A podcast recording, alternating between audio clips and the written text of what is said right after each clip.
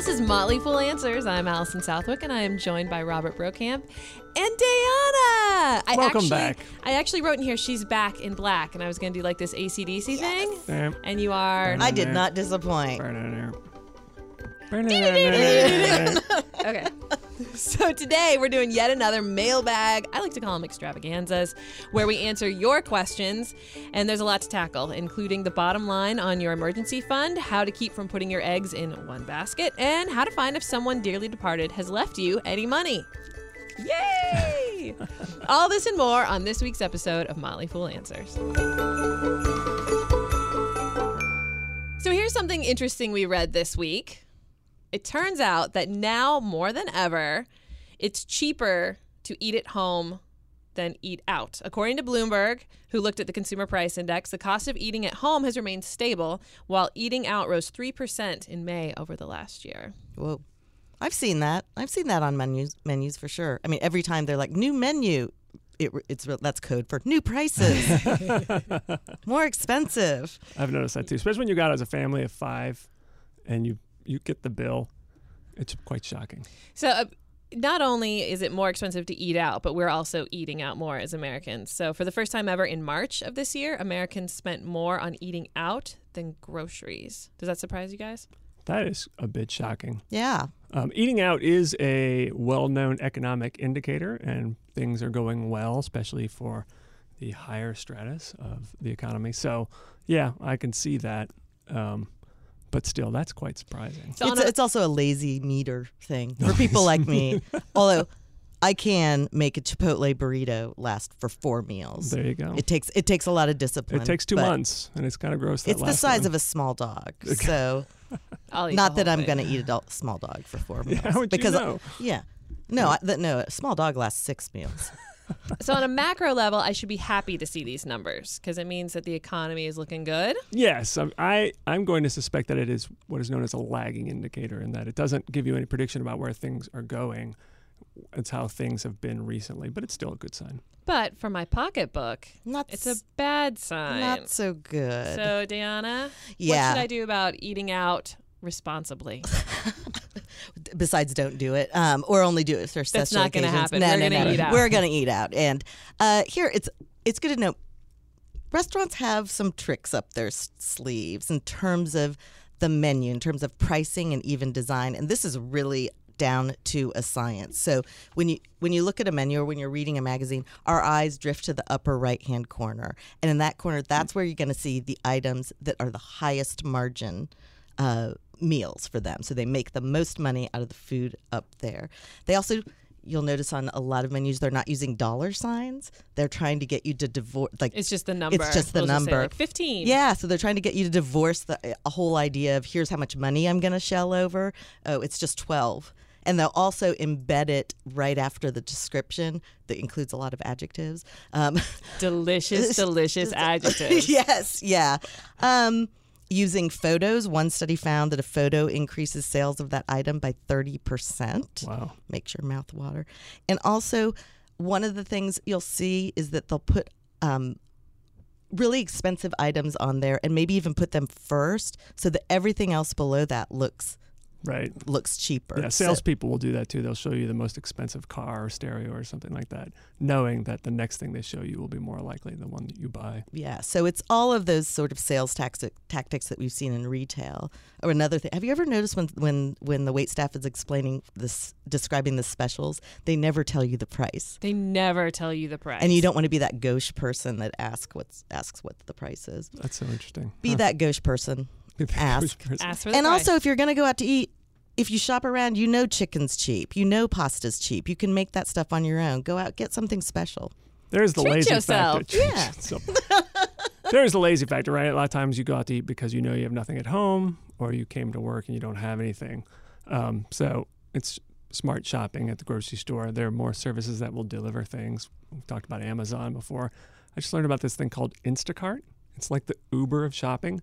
So you order it, they'll deliver it, and it's basically people who want to make money who do the shopping and do the delivering in their own car. It's not everywhere yet. Um, uh, but if that's the the deal, if that's why you're eating out a lot, just and you don't have time, just have it delivered to your house. All right, so some tips and tricks to help you save money when you're eating out. But at the end of the day, Diana says, treat yourself. so, to a dog. Oh, So, in today's practical advice, we have some help from a listener. A few episodes back, Diana answered another listener's question about splitting the check when you're a fun loving, teetotaling vegan. Uh, so, Mihai wrote in to let us know about an app called Plates. It allows you to break out the cost associated with the bill, split it up overall, adjust tip, perspe- tip percentage, split the taxes, etc. And it's up to, it'll uh, work for up to 10 checks. So, the app again is That's handy. Plates. all right. Cool. Thanks, Mihai. Have you guys stumbled upon any cool apps lately? Um, I heard of a similar one. It's called Dash, as in Dine and Dash, and uh, it's not. It's actually connected to the restaurant. So restaurants have to sign up to use this system. And it's in New York, Chicago, Atlanta, DC, and on a bunch of college campuses, and does essentially the same thing. You say, pull from within your contacts list.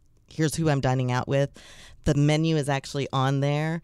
Uh, when the waiter puts your order in, those items pop up, and you put a, you know, hit plus. That's what I ordered.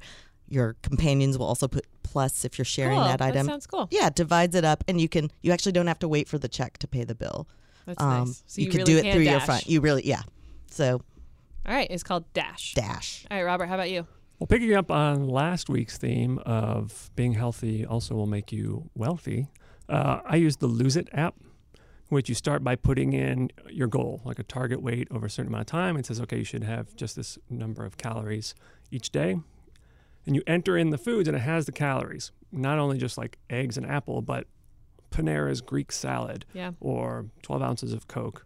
It tracks it, but then also if you do any exercise, it'll give you an idea of how many calories you would burn doing that exercise, and then it adjusts your limit. So if you do more exercise, you can eat more during the day. So the other day, I was comparing two lunches.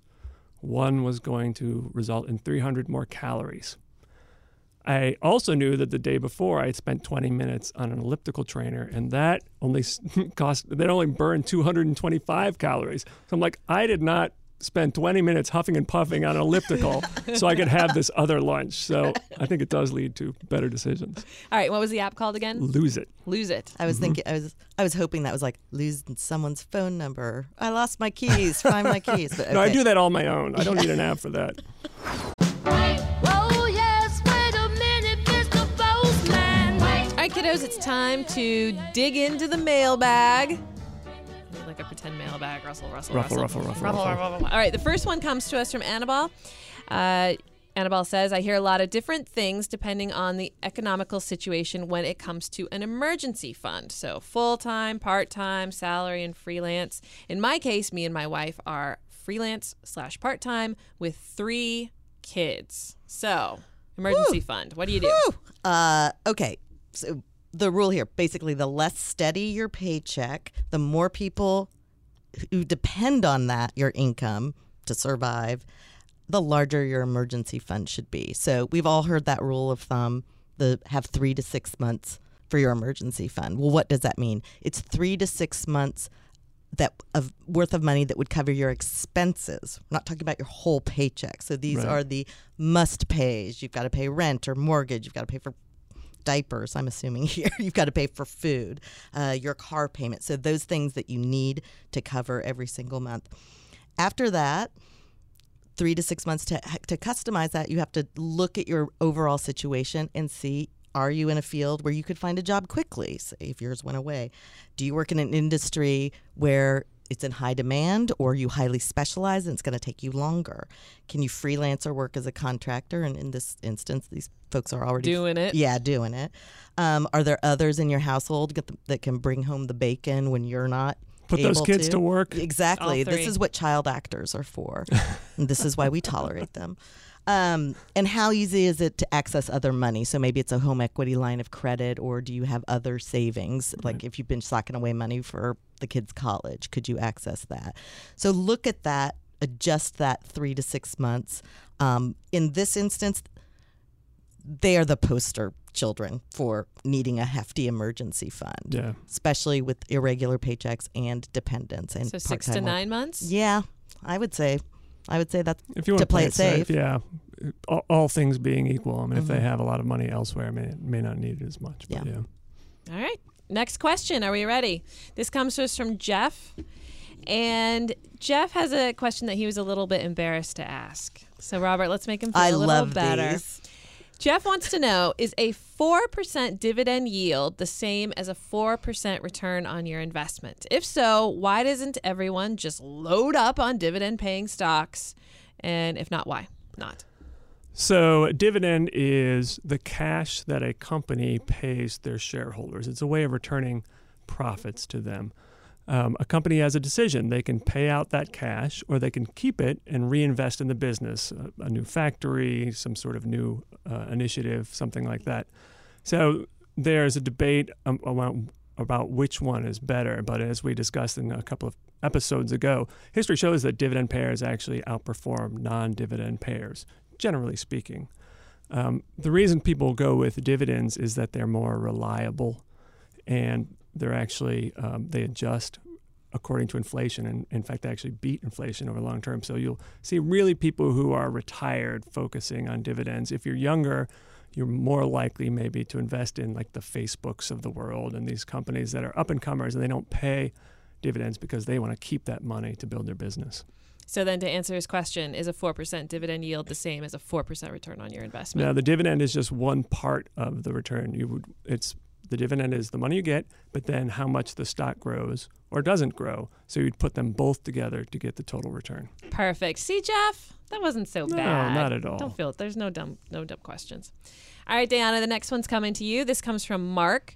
So you hear all the time from professionals and non-professionals that you should save X percent, usually 10%. But what exactly does that mean? Does this, does the 10% include retirement savings or is that considered separate? Is there savings or emergency fund or something else altogether? Yeah, totally vague, right? Um, and a big thing missing from the you'll be okay if you save 10% of your paycheck over your lifetime is that, okay, you'll have a decent retirement if you start in your early 20s, save 10% of your earnings every single year until you turn age 65. Great Right. save 10% of your income. But that doesn't that's not how most of us save. We have other th- things we need to save for and expenses like saving for a down payment on a home or buying a car. All of that savings needs to go on top of the 10%. Um, so a, it's a good rule when you're starting out, save 10%. It also gets you into the habit of saving, but if you are over the age of 25, let's say um, you're in your uh, in your 30s, in order to have a sustainable retirement, the same kind of thing. If you had started when you were 20 or 25, you're going to need to save about 20% of your income. And again, we're here here we're just talking about retirement. And if you don't start until your age 40, we're talking about or yeah, in your 40s, you're, we're talking about 43% of your earnings that you're going to need. Yeah. Yeah, and it's That's important. a hefty savings right, rate. right. It's important to remember that you you you would calculate that by the amount you put in your 401k or whatever, but also your employer. So if you put in 10%, your employer matches 5%, then that's a total of 15%. Also, those studies indicate that they're for people who want to retire at 65. The bottom line is the average retirement age is going to creep up more and more because of too many people have not saved enough. But it's not the worst thing in the world because longevity is also going up. So, you know, if you have to wait till you're 70, 75, that's not such a horrible thing, in my opinion. And another thing, while the while saving twenty five percent might sound completely undoable to you, just think about it this way: um, you're going to be making money every every year. Put raises, put any bonuses you have that will up your savings percentage. Um, increase contributions to your 401k. That's another way to do it. which And- could have tax benefits, so you lower your tax. bill. Absolutely. And if you're in a two income household, let's say tr- let's say you can live off of one person's income. Now you've got a household savings rate of 50%. So over time you're you're going to have to adjust, but just just save more. and don't include your emergency fund? No, No. Okay. no. All right, our next question comes to us from Walter, and I learned something from Walter's question because uh, he has a question about insurance on brokerage accounts. I didn't even realize there was insurance on brokerage accounts through the SIPC. Uh, so he wants to know, Walter wants to know if I buy X number of shares of a company, didn't I own it? So, for example, if I own X shares of a variety of companies that's worth approximately 1 million and the brokerage firm goes under, wouldn't I still own all those shares? So, first off, SIPC. It This the- is news to me. It is the Securities Investor Protection Corporation, created by a federal law, but it's not a federal agency. So, is it kind of like the FDIC? No, that's totally different because that's just about cash and that has more federal backing. SIPC is its own corporation and it has no abilities to investigate fraud or anything. The important thing to know, though, is that it has a limit $500,000, which includes $250,000 in cash, and it only insures against fraud. So it doesn't insure against uh, if your stock goes down or if your broker is dishonest or gives bad advice. But if you buy stocks, you do own those stocks. Those are yours. If for some reason the firm has absconded with it or something like that, that is what SIPC is for. And because the limit is, can be relatively low compared to what some people have accumulate, uh, accumulated, most brokerages have additional insurance on top of the SIPC. Does this kick in very often? I don't imagine this like brokerage firms go bust a, l- like are fraudulent often. No, there could be an argument for having like firm diversification. I believe certainly believe that in advisor diversification, you should be getting advice from more than one person. But if you're going with you know the vanguards and fidelities of the world, I don't think you have anything to worry about. unless unless you see your your broker leaving the office with a huge suitcase. And a straw hat. Yeah. And see ya. you might want to make a couple phone calls. Yeah. All right, our next question comes to us from Justin. Justin is 27 years old and he's looking to roll over his 401k plan over to Vanguard and invest in some index funds. He has roughly $15,000 to invest and he's very enticed by the performance and roster of the Vanguard Total Stock Market Index Fund. The VTSAX index. However, he's concerned that the minimum buy in is 10K, which is most of what he's got in this 401k. And so he's worried that it would be putting too many of his eggs in one basket. nope, he's okay. good. All right, you're good, Justin. No. so, as the name of the fund implies, the, the Vanguard Total Stock Market Index Fund. Uh, this is a this is a fund that tracks a benchmark index. In this case, the overall stock market. So, large. It consists of large cap stocks, mid cap, small cap, micro cap across a broad range of industries, and these are companies that trade on the New York Stock Exchange and the Nasdaq. Um, altogether they approximate the return of the overall index so when it says when you hear the stock market you know has gone up 2% your this fund should act pretty much in line with that type of return So is it essentially Theoretically, the market? Like, yeah, can you get more diversified? theoretically, you own a piece of every publicly traded company in the United States, and that is important to realize that this is the U.S. stock market. If you want to Yeah. diversify globally, there are Van- Yeah. there's like Vanguard International Stock Index Fund. Mm-hmm. So there are other index funds that track this very same thing, and I looked at this particular one, um, and it's attractive because the annual expense ratio is 0.05 percent. That's extremely low. That is extremely low, and compare that to the 1.05 percent average for the overall fund ca- category that this sits in. So it's cheap. It's just it's as diversified as you can get. So your eggs are are along with a in a bunch of stuff. You've got a ton of eggs here, spread out everywhere. That is one giant omelet Right. investment. Um, the minimum investment requirement, which he says is ten thousand dollars, he can make it, and he's still got five thousand dollars that he can um, do something else with. That's great. Uh, and again, because of that diversification, he'll be able to sleep at night. Next question comes to us from Stephanie. So, Stephanie is writing on behalf of her father in law. He had a close friend who passed away, and the only living family this person had was an estranged sister. And of course, this person also had no will. And they think that their father in law was left some money, was designated a beneficiary on some type of retirement accounts. How do they find out if they were left any money?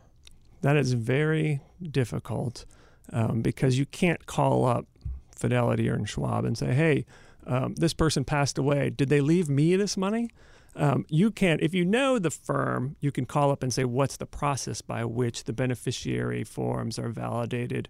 Goes through the legal process of of making sure everyone gets what they want, and the firm might appreciate knowing like okay this person's looking into it but you really can't dig into the personal details of course if you are the beneficiary no one else legally can get it it's just a matter of that firm finding you and making sure you get the money but it's not going to go to this estranged sister because she's not on on the form and this is an important thing to know about investment accounts and life insurance policies and that is the the designated beneficiary is the first person who's going to get that money often even if the will says something separate so, you know, you're married, you have a life insurance policy, and then you get divorced and remarry. You got to make sure you change the beneficiary. Um, you have more kids, something like that. You want to make sure you add the other kids so that that person's not resentful if the other kids get the account. So, the ben- Beneficiary form mistakes are how ex spouses get their revenge, and kids are, and, and kids that have been Right. written out of the will. Like, and, and the uh, other piece of advice, obviously, is let people know that they're Yeah. going to get Yes. something. Yeah, because in this case, they kind of, it sounds like they kind of heard it through the grapevine. But no one can like get in there and like tinker with the guy's money, right? Like it's locked away, and Merrill Lynch or whoever is controlling it, they'll they'll find whoever they need to find. Right. All right, so there you go. Just sit around Just and wait for wait and by wait. the phone. wait for them to call. Unfortunately.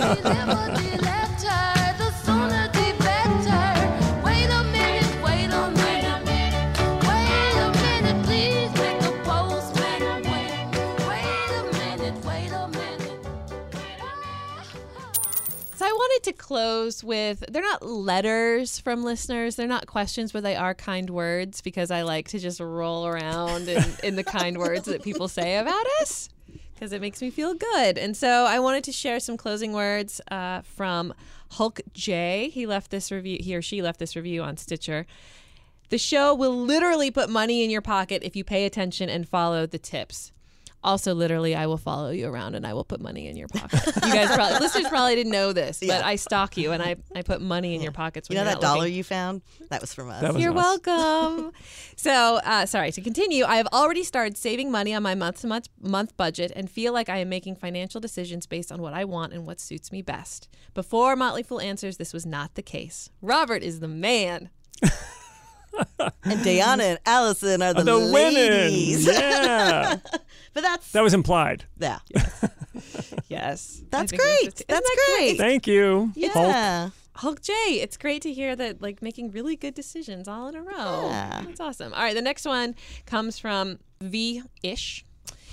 And V Ish writes on iTunes, I'm amazed by how much simpler some of this stuff seems once these guys explain it. Since I started listening to the podcast, I've set up an emergency fund to set aside six months worth of expenses, renegotiated my phone plan, and I am now starting to look into IRAs. Thanks for all your help. Wow. Awesome. Look at that. That was make- Yeah. makes Vish our made day. a checklist and just started scratching stuff off. Great. Good job. So those two two recent reviews, which warmed my hearts, and Yeah. now Robert and Diana's. I can see it in your faces. I'm gonna frame those. So yes, and here's where I again plug and ask and beg and plead for you guys to listeners, you guys listeners, not you, Robert and Diana, to head to iTunes or Stitcher and leave a review and rate us. Uh, we really appreciate the kind words that you say, and obviously we read them every night as tears roll down our cheeks. All right, the show is edited sweetly by Rick Engdahl with theme music composed and performed by Diana Yochim. Our email is answers at fool.com. Kind of exhausted. This was a big mailbag episode. Yeah. We covered a lot of ground. You might want to listen to this episode in halftime. if you can stand us. For Robert Brokamp and Diana Yochim, I'm Alison Southwick. Fool on.